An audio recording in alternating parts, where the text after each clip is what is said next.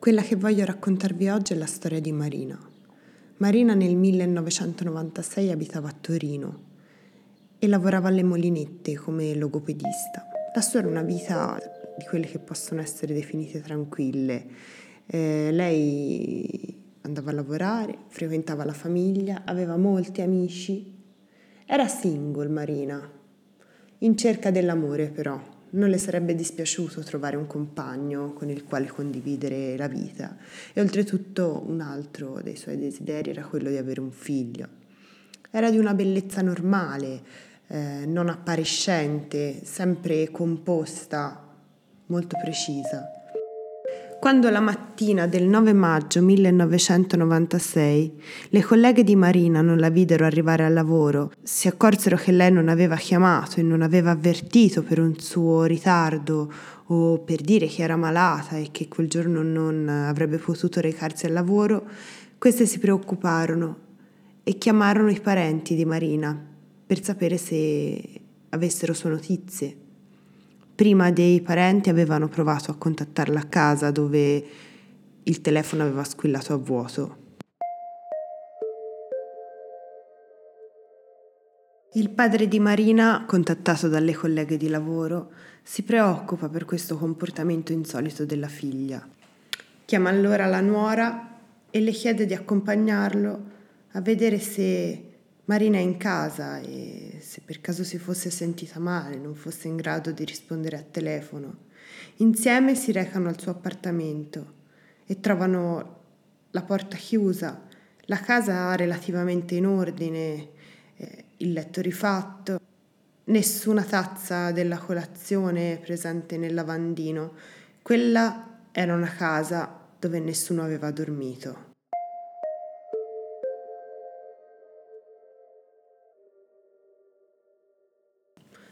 Nei giorni immediatamente successivi alla scomparsa di Marina, tutto il suo gruppo di amici si mobilita per cercarla. Addirittura gli amici più cari si dividono le pagine dello stradario per andare a controllare di persona se trovano la macchina di Marina che è scomparsa insieme a lei la sera dell'8 di maggio. Ed uno di questi amici, tre giorni dopo la scomparsa di Marina, ritrova per l'appunto la sua auto. La Y10 di Marina era parcheggiata vicino all'ospedale mauriziano, luogo con il quale lei non aveva alcun contatto, a dire di amici e familiari. Questo però poteva essere un primo punto da cui partire. L'indizio più grande arriva però nel momento in cui i familiari trovano all'interno della casa di Marina la sua agenda, sulla quale era scritto un appunto per l'8 di maggio. B. Cena con Paolo per F. Bolli.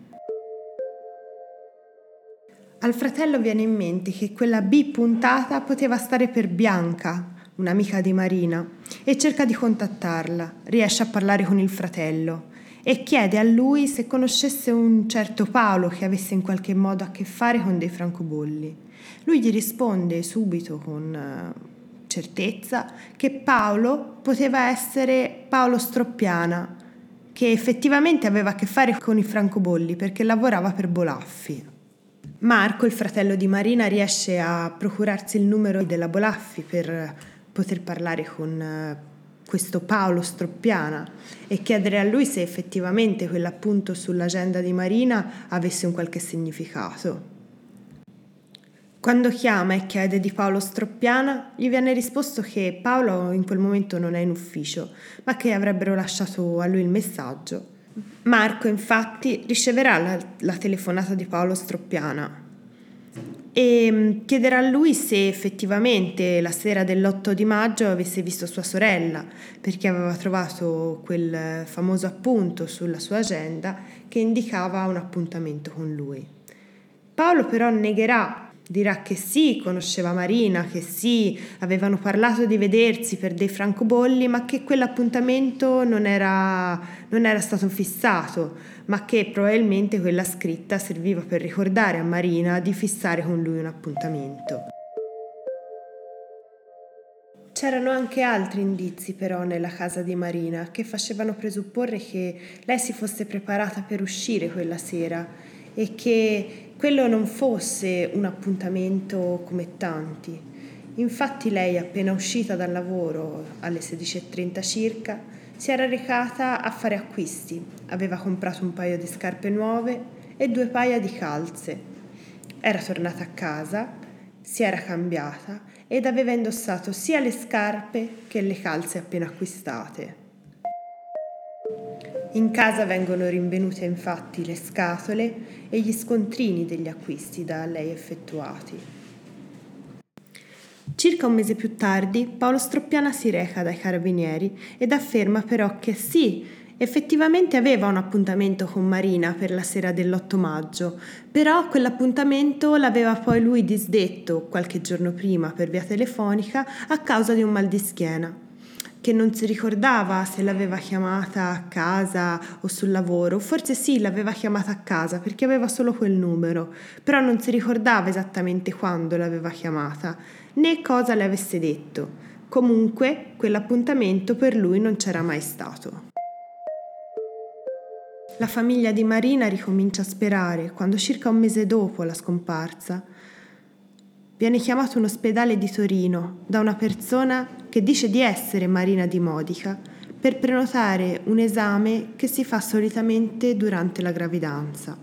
Questa persona lascia come recapito telefonico quello della casa della madre in campagna di Marina. Nessuno si recherà mai però a quell'appuntamento e quella pista la pista di una marina incinta che voleva nascondere la sua gravidanza cadde. Solo molti anni più tardi il caso venne riaperto e venne iscritta una persona nel registro degli indagati, proprio quel Paolo Stroppiana che prima aveva negato l'appuntamento con Marina e poi di sua volontà lo aveva ammesso, dicendo però di averlo disdetto. Viene sequestrata la macchina di Paolo Stroppiana e viene analizzata a circa 5 anni di distanza dal delitto nel 2001. Niente però in quella macchina viene trovato. Inizia però quella che è definita un'indagine fuori dal comune, un'indagine per morte in assenza di cadavere.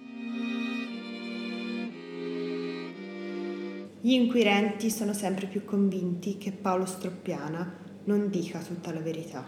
Ciao Marina, sono Paolo. Ti volevo avvertire che purtroppo sono costretto a disdire il nostro appuntamento per l'8 di maggio, perché proprio oggi mi è venuto un forte mal di schiena e non mi sarà possibile essere presente. Però sentiamoci per riprogrammarlo, magari la prossima settimana.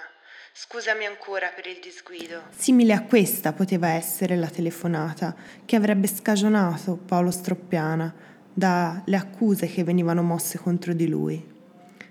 Le accuse che lo vedevano protagonista di un incontro con Marina, che sarebbe avvenuto la sera dell'8 di maggio, con l'obiettivo di valutare una collezione di francobolli da Marina ritrovata nella soffitta di un parente eh, deceduto anni prima e che poteva avere un qualche valore.